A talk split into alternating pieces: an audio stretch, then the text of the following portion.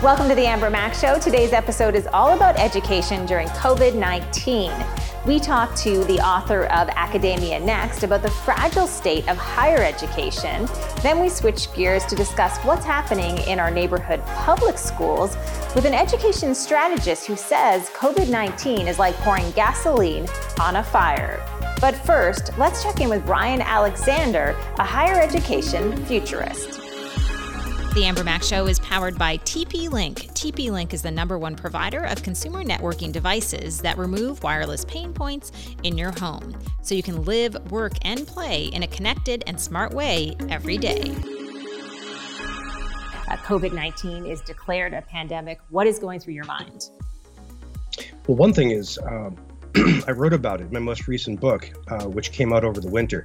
So, what is now the notorious page uh, 23 in uh, Academia Next asks the reader to think about what would happen if a pandemic struck the world and how that would change higher education.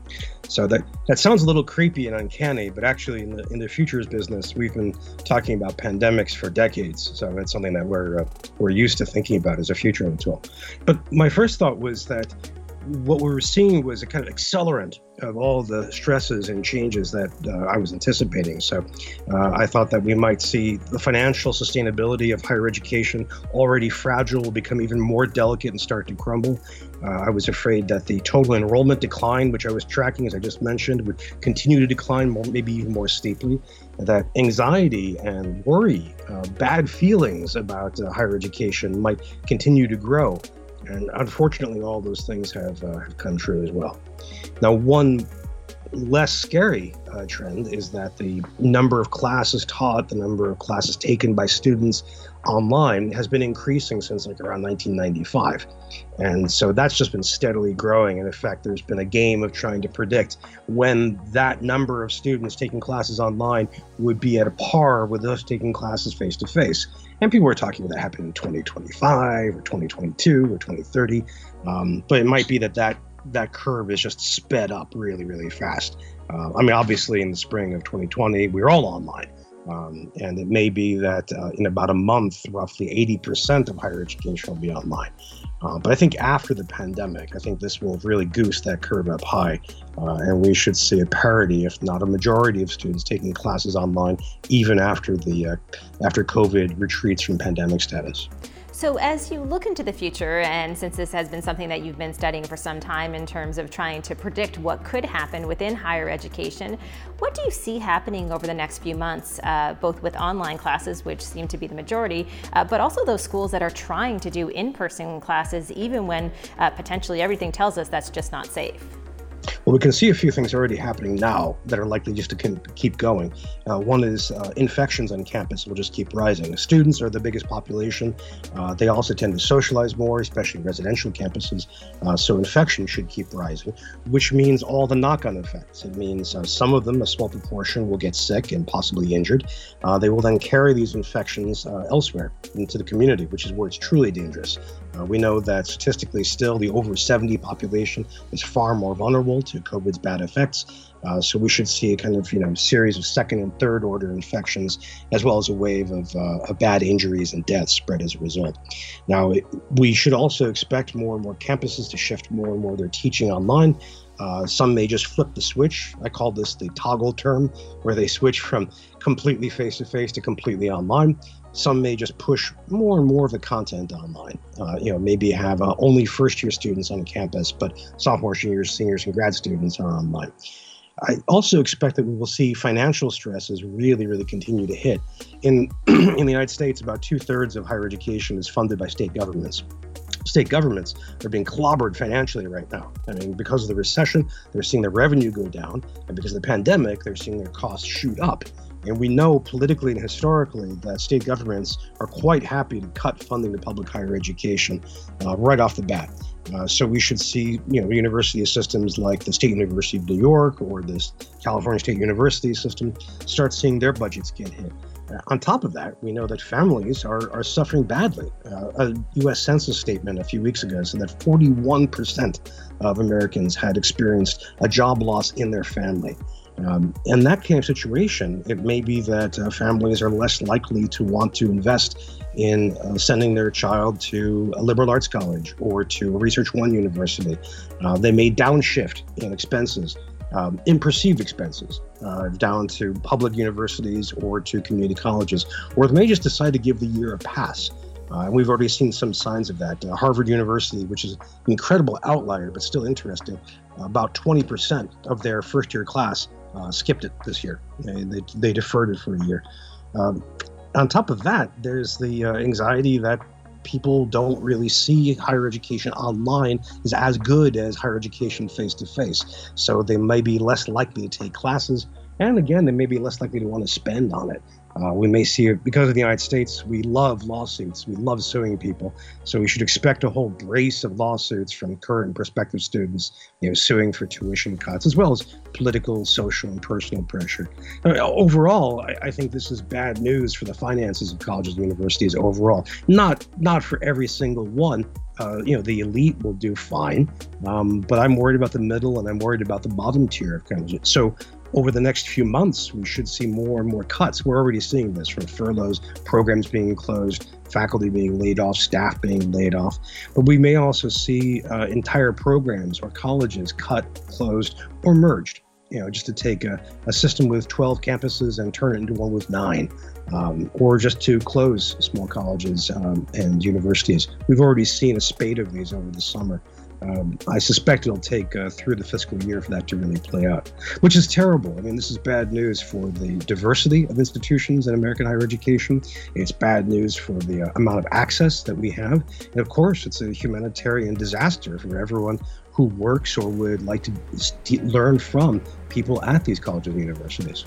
What do you think is the long term ripple effect of this in terms of uh, not just thinking about the next few months, but if we look five years in the future, what do you think things are going to look like? I think the physical plant may look different. Um, that is, we we may see, depending on how the pandemic turns out. I mean, if if for example if it attains, say, flu status, where it's a known thing, it's still present, but we take our COVID shots every eight months or so, um, I think we'll see campuses that are just less crowded.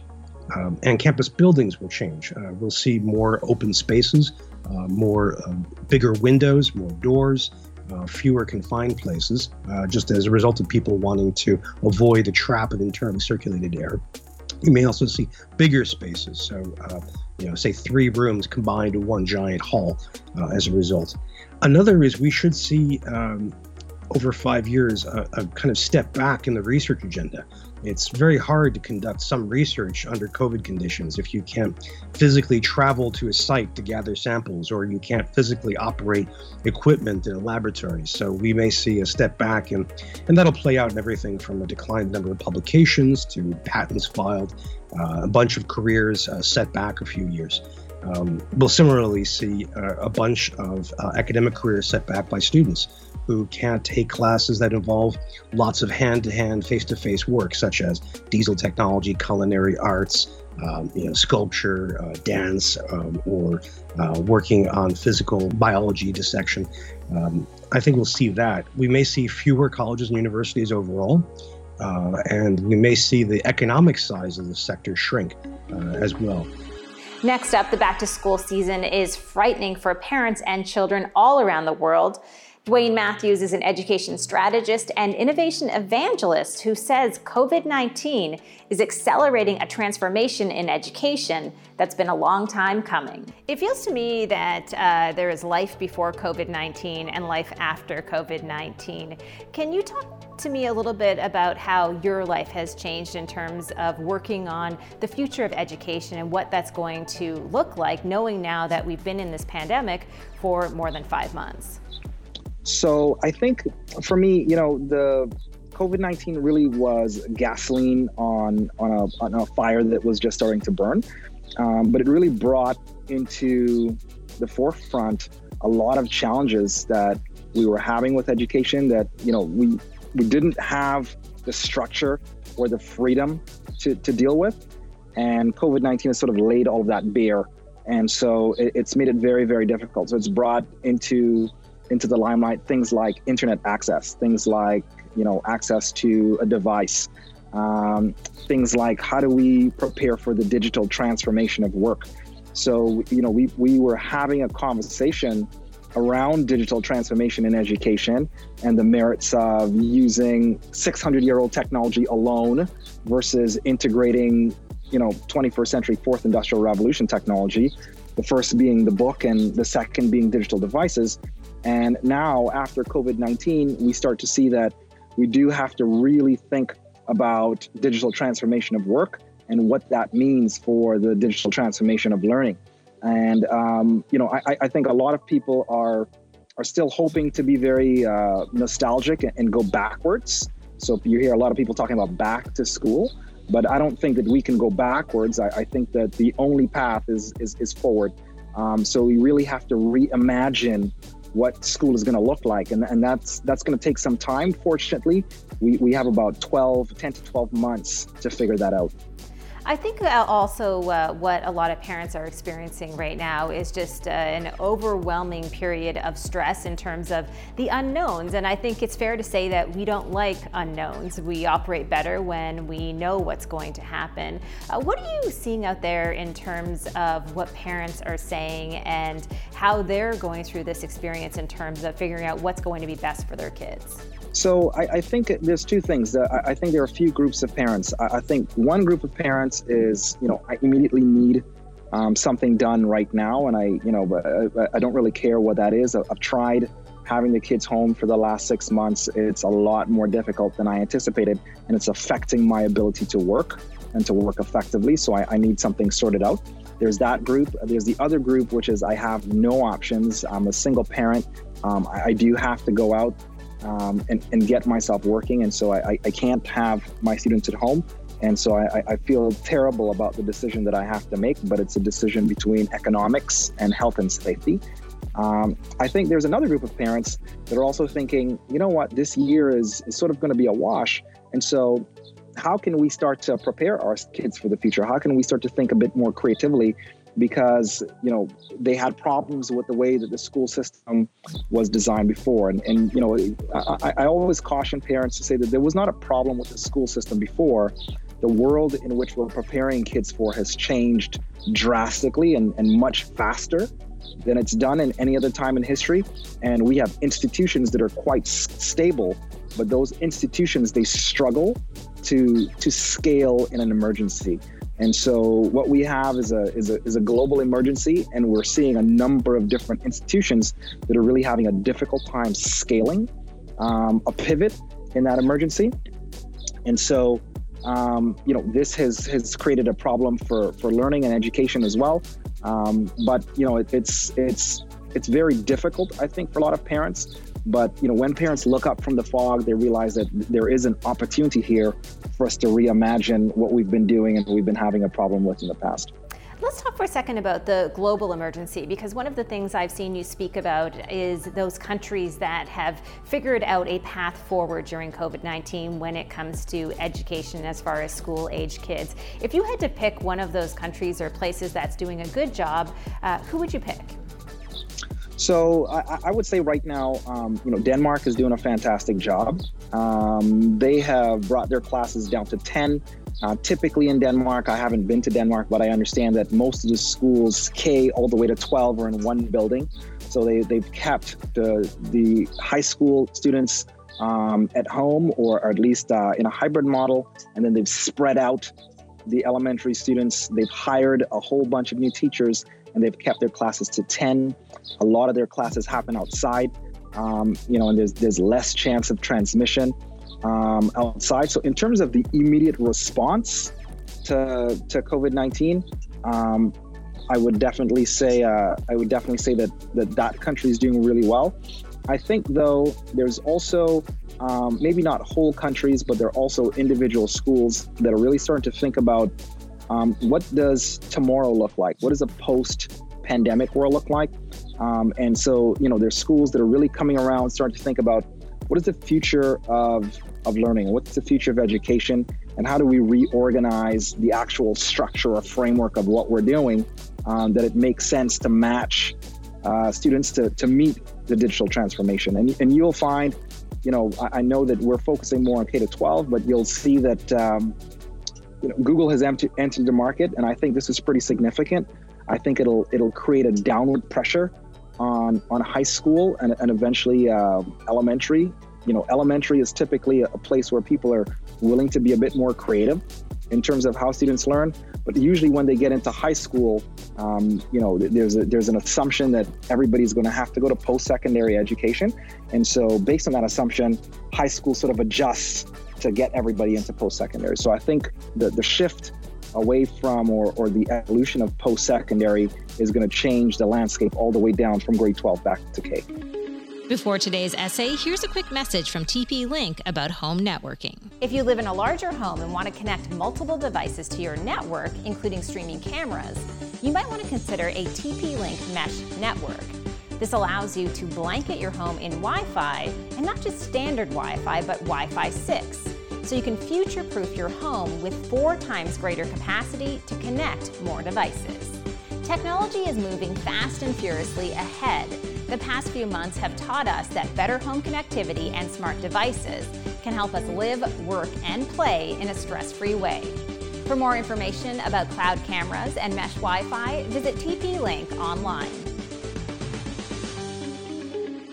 At the time of this writing, there have been more than 25 million confirmed cases of COVID 19 worldwide and more than 800,000 deaths, including almost 200,000 in the United States and just over 9,000 in Canada. COVID 19 is the biggest thing happening on Earth right now. It's the headline or the main attraction. And it's not just a big bad thing, it's also a big bad thing that we still don't know enough about. The consequences and fallout of this pandemic have been predictable and devastating. People everywhere are scared, anxious, and unsure. Vast swaths of the workforce have lost their jobs or had their hours extremely limited. The economy is struggling and entire industries are cratering. Our healthcare professionals are working around the clock to stem the tide. And despite the best efforts of what I imagine are the majority of people, no one seems to be able to agree on anything for too long. Meanwhile, as things get worse, an entire subculture is uniting and growing around the idea that the virus is a hoax and being asked to wear a mask is an affront to one's personal freedom. While they conveniently forget that you don't have the freedom to infect people with a deadly virus. To say that COVID 19 and our reaction to it on individual, community, structural, and political levels has changed our way of life would be a huge understatement. Right now, there is no normal to go back to, only a new normal to navigate. And smack dab in the middle of that navigation are our kids, most of whom are being told to physically go back to school like the all caps global health emergency is not even a big deal at all. Here are some headlines from prominent publications over the past few weeks. COVID 19 may spread more easily in schools than thought, reports The Guardian on August 5, 2020. Outdoor classes might be the best way to reopen schools, according to The Atlantic, July 28, 2020. And normal class sizes could result in five times more COVID 19 cases in students, according to CTV News on August 21, 2020. As a parent, it's hard to say what aspect of the back to school issue is the most troubling, concerning, or confusing. A few glaring issues that we are either facing down or will eventually have to face down include questions regarding the effect of COVID 19 on school aged children in terms of intellectual and emotional development and socialization questions regarding just how safe schools can be for students, teachers, and other workers, and whether or not we are creating new vectors for the virus to spread. Questions about how social inequality gives affluent families far more educational options for their kids. Just think about the disparity between public and private school, including tutors and the emerging pod school trend. This all further widens the gap between the haves and the have nots. Questions regarding how parents have to navigate being at home or at least working from home if they don't feel comfortable sending their children to school. This ends up unfairly affecting women, who are most often the primary caregivers, and working class people whose jobs don't often have a remote work option. And perhaps my favorite question of all how can technology help? And where can we start using it to make things better and easier for more people? In the age of COVID 19, is education a priority or an afterthought? The way things look, it seems like it's both things at the same time, and that's not good.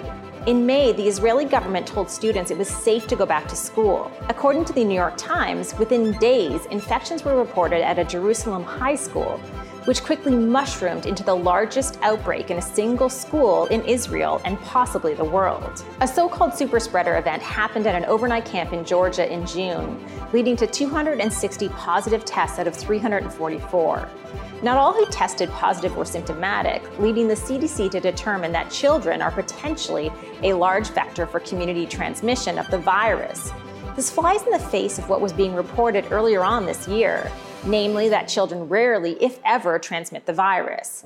To be fair, many of these places have not enforced wearing masks inside. In Ontario, Canada, as one example, mandatory masks for school age kids is at least a move in the right direction. In the United States, a country suffering and where a severely polarized populace has, during an election year, turned COVID 19 into something of a debate, it's even more confusing and dangerous. I know that every family is doing the best they can with the information they have, but many will not have the resources to decide where their kids go to school and how well they're protected. Just as we expect elected officials and experts to guide us through times of war and chaos, I have to admit that I'm a bit confused and disappointed by the seeming inability to get everyone on the same page and facing in the same direction when it comes to a return to school. Also, and I'm bearing the lead here, much of this comes down to leadership and money. On the money front, five months after COVID 19 was declared a pandemic, there is some good news for Canadian kids. The federal government announced in August that they will transfer $2 billion to provinces and territories to help with a safe return to school. Funds to improve air ventilation, boost sanitation, and buy protective equipment. It's starting to feel like maybe, just maybe, our kids are finally a priority, but just not in time for back to class. Where I live here in Ontario, it's still unclear exactly how this money will be spent in the immediate future. And there are endless questions about why we didn't start planning this spring for a reduction in class sizes, something that, quite frankly, has been an issue even before COVID 19. So, this big bad thing we don't know enough about is hard for adults and especially for families living in the present. But please let it be the tipping point to finally invest properly in our kids, in their health, in their safety, and in their education for a better and a brighter future. Thank you for listening to The Amber Mac Show, and thank you to our presenting sponsor, TP Link. This show was created and produced by Amber Mac Media with a special shout out to Chris, Dave, Jess, Jeff, Krista, and Jason. If you like the show, please leave us a review in your favorite podcast store.